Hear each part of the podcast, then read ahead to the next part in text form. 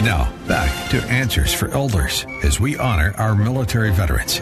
Careage is the proud sponsor of our Veterans segment, hosted by former Seattle Seahawk Dennis Boyd. Good morning. This is Dennis Boyd here at Patriots Landing in DuPont, Washington. We're here today with Cassandra Peets, uh, private first class, uh, now retired uh, U.S. Army. Cassandra, thank you for joining us. Thank you. Cassandra, tell me a little bit about uh, you joined the Army at a very, pretty young age, didn't you? Yes, I was 17 years old. Okay, and where were you? I was in New Hampshire. Okay, and what uh, what was the uh, the spark or that got you interested in, in joining the U- uh, the U.S. Army? Um, I was in ROTC in high school, Okay. and we had gone to an Armed Forces Day to do a color guard presentation, and I had met uh, an Army recruiter, and I didn't know what I wanted to do after high school, but I knew that I didn't want to do any more schooling. Okay, So I had met this recruiter and he had sparked my interest because in the army you could do whatever you wanted to do. So um, I met this recruiter. I went home and told my parents, I'm going to join the army. First thing my dad said to me was, No, you're not. my mom's like, You can do whatever you want to do when you get older. It doesn't matter to me. So when my 17th birthday rolled around, um, both my parents signed my papers so that I could join the U.S. Army. And I went to MEPS in Boston, Massachusetts.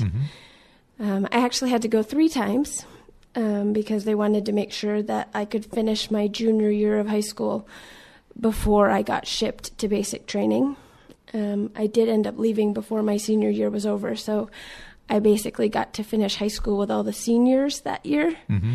Um, so I went to basic between my junior and senior year of high school in 2001.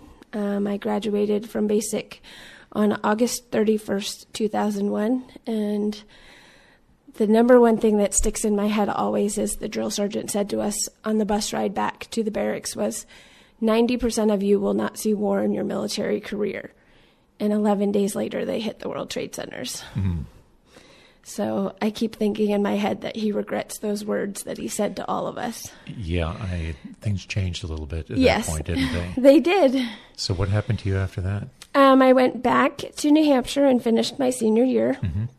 Um, I was the only student in the high school allowed to carry my cell phone um, because I was in an active reserve unit and could get a phone call at any time. Um, I remember my cell phone rang in first period and my entire class turned green. It was my first sergeant who called and told me to have my bags packed and be ready to go to New York because I was in a detachment for a combat support hospital. Okay. Um, they decided not to take me. They took the main part of the combat support hospital and certain people from our detachment in Vermont and certain people from um, a detachment in upstate New York and brought them down to New York City to help the people that were responding to the World Trade Centers and to treat the people that were they were taking out of the World Trade Centers. Wow.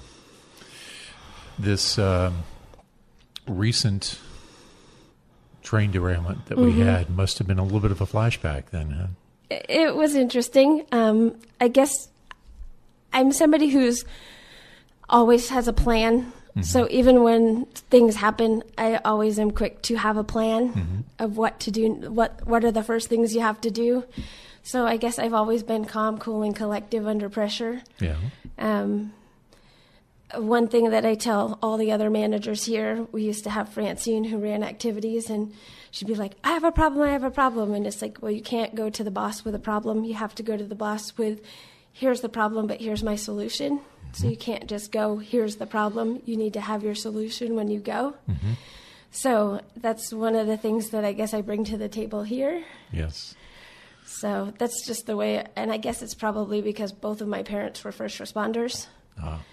When I was young, I was the little kid that was running around the fire station in the middle of the night when mom and dad responded to the fire or to the car accident or whatever happened.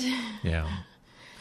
So, uh, you actually you were in reserve then from uh, till 2002. Yes, when I graduated. And then right, and then you went into active duty. Then I went to my AIT, um, which was my job training for the Army. Mm-hmm. And when I got back, I, I enlisted for active duty. Okay, and where were you stationed then? Fort Lewis. Fort Lewis. Okay. Mm-hmm. So and and what were you doing here at Fort Lewis then for those two years? I was, when I first got to Fort Lewis, I was attached to 514th Ground Ambulance Company. Okay. I was at 514th for 29 days before we left to go to Iraq. Mm. Okay. So It was a very quick. I Um, here's Fort Lewis. Here's what you need to know. Pack your bags. We're going to Iraq. wow. Things happen a little quickly. yes. This and thing. So tell me about oh, okay. What happened once you got over to Iraq? Then what? Oh, Uh, once we got over to Iraq, we moved to um, a place called Q West. It was about an hour south of Mosul, which is the northernmost spot where we had American troops at the time. Um, and we had, because I was a patient administrative specialist, I was basically a number for them to deploy. Um, I worked in a treatment tent. Um, while I was there, we had we were attached. We didn't technically have attachment orders to the 101st Airborne. We had them before we left the United States, but didn't have them once we got there, and then they tried to get them back for us. Um, but we worked with them. Um, I was in a treatment tent that was like a sick hall for the 101st Airborne soldiers. Um, there were two squads of our ground ambulance company that was on that section of the airfield with me.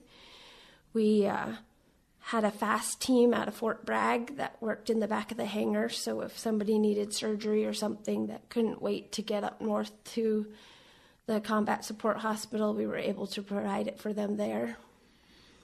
is we it had an X-ray tent and a little, um, I guess a we had an X-ray tent. I believe we had a dental cleaning tent for your teeth. Then we had the sick call tent, and then we had the um, surgical tent in the back. wow? In talking to some of the other uh, the women here that were nurses in Vietnam and Korea, it's interesting to hear how the response and how the military is keeps modifying and changing and improving how they respond to uh, to wounded soldiers, and it sounds like it's just it keeps getting more and more that they get treatment as quickly as they possibly can. Then, Yes, so you're here now at Patriots Landing. yes. Tell me about your uh, what you do here. Um, I have been at Patriots Landing for 12 years in May. Wow. Yes. Obviously, it's something you enjoy doing. Yeah, I thoroughly enjoy my residents. yeah. Um, they are the number one reason that I'm still here. Um, I started out as a housekeeper, um, and now I am the environmental service director, so I run both housekeeping and maintenance. Um, so my job changes on a daily, hourly basis.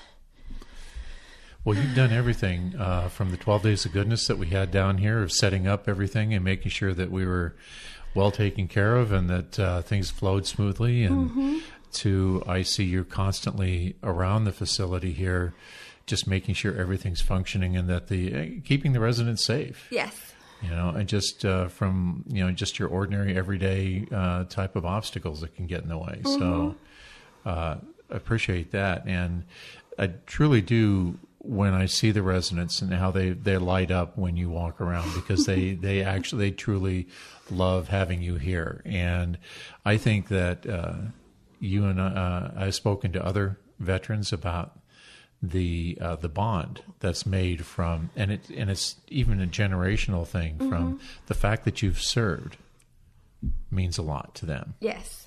and uh, and and served I mean and to a point where you were up there you were our front line uh, in the Iraq War in in 2002 Three. three excuse me and uh, so that we appreciate so one of the questions that we ask people and this can apply either to here working here at Patriots Landing or uh, during your time of service is we're asking people, you know, for the best of times, what were some of the best memories that you had, and then some of the, what were the more difficult memories?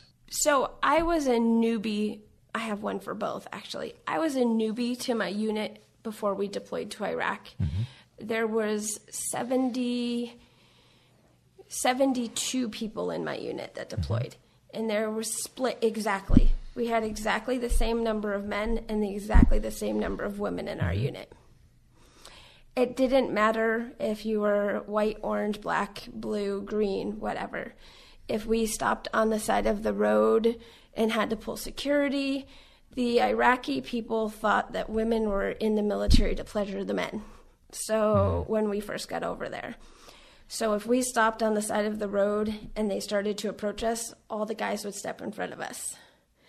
If we were hanging out in a tent when we came back to Kuwait to get ready to come home, and one of us looked like we were having a bad day or we were missing home or something like that, the guys or the girls, no matter what, they would do something to lift our spirits. Um, if somebody was missing their kids or their wife or whatever, somebody would sit down and have a conversation with them, or it mm-hmm. just everybody. It was like a family. Yeah. Like you weren't just a bunch of people that were put in a unit to go somewhere and do thing. We were all a family. Mm-hmm. We're all a good majority of us are friends on Facebook. Um, I still have my old commander, my old first sergeant, who both retired in the last year mm-hmm. on my Facebook. They That's wished great. me a happy birthday. My old XO, I wish them a happy birthday. Yeah. So it's if something's going on in our lives, they reach out and say, "Hey." And I wasn't in that unit very long. When I got back, I got transferred to a different one. So I basically was in the unit just to deploy. But I still have the connection with those people because we deployed. Yeah. So That you make a very strong bond when Yes. you go through very difficult times together. Mm-hmm. That's great. Cassandra, thank you. I Thank want to you. appreciate that. I wish we had more time, but uh, uh, as uh, as the radios go, that they have uh, we have are allotted a certain amount of time.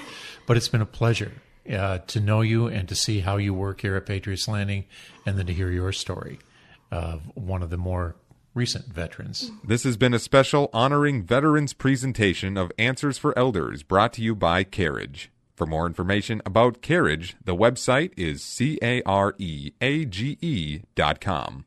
Hey everybody, Jared Sebestier, host of Retire Repurposed. This podcast is dedicated to help people transition into fulfilling and purposeful retirements.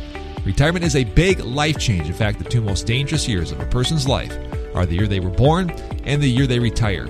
Few people can just flip the switch from working a career 30 or 40 plus years, retiring on Friday, without methodical steps to living what we call a repurposed retirement. To listen now, search Retire Repurpose on your favorite podcast platform, Senior Resource, or Life Audio.